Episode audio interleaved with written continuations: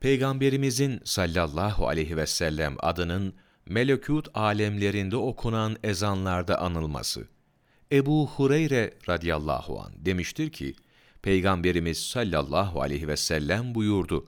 Adem cennetten çıkarıldığı zaman Hind'e oradaki Serendip arzına indi ve yalnızlık sebebiyle korktu.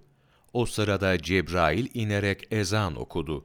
Allahu Ekber, Allahu Ekber, Eşhedü en la ilahe illallah iki defa. Eşhedü enne Muhammeden Resulullah iki defa. Bunları söyleyerek nida etti. Adem aleyhisselam ona sordu. Muhammed kimdir? sallallahu aleyhi ve sellem. Cebrail aleyhisselam da senin evladından peygamber olanların en sonuncusudur diyerek cevap verdi. Ali şöyle demiştir radıyallahu an.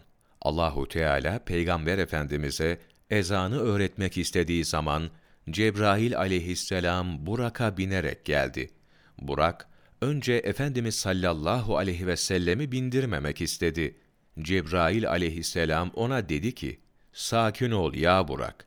Allahu Teala'ya yemin ederim ki, Allah indinde peygamberden daha kerim olan birisi sana binmiş değildir.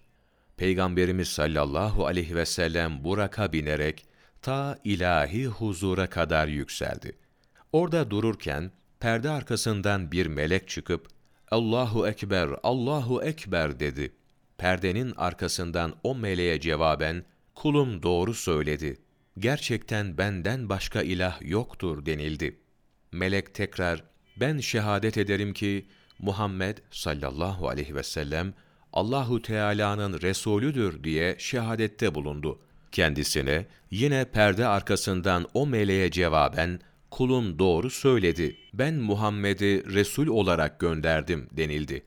Melek, hayyâles salah, hayyâlel felah, kad gâmetis salah dedi ve devamla Allahu Ekber, Allahu Ekber diye nida etti. Perde arkasından kulum doğru söyledi, ben en büyüğüm, ben yegane büyük olanım denildi. Sonra melek, La ilahe illallah kelime-i tevhidiyle ezanı bitirdi. Perde arkasından da, kulum doğru söyledi. Gerçekten benden başka ilah yoktur diye cevap verildi. Sonra melek, Peygamberin sallallahu aleyhi ve sellem elinden tutarak onu ileri götürdü. Biraz daha ilahi huzura yaklaştırdı. Semavat ehline gelince Adem ve Nuh aleyhisselam ecmain gibi peygamberler de o zaman göktekilerin arasında bulunuyorlardı. İşte o gün şanı yüce Allah sevgili Resulünün şerefini gerek gök ehli olanlara karşı gerek yer ehli olanlara karşı kemale erdirmiştir. 24 Haziran Mevlana takvimi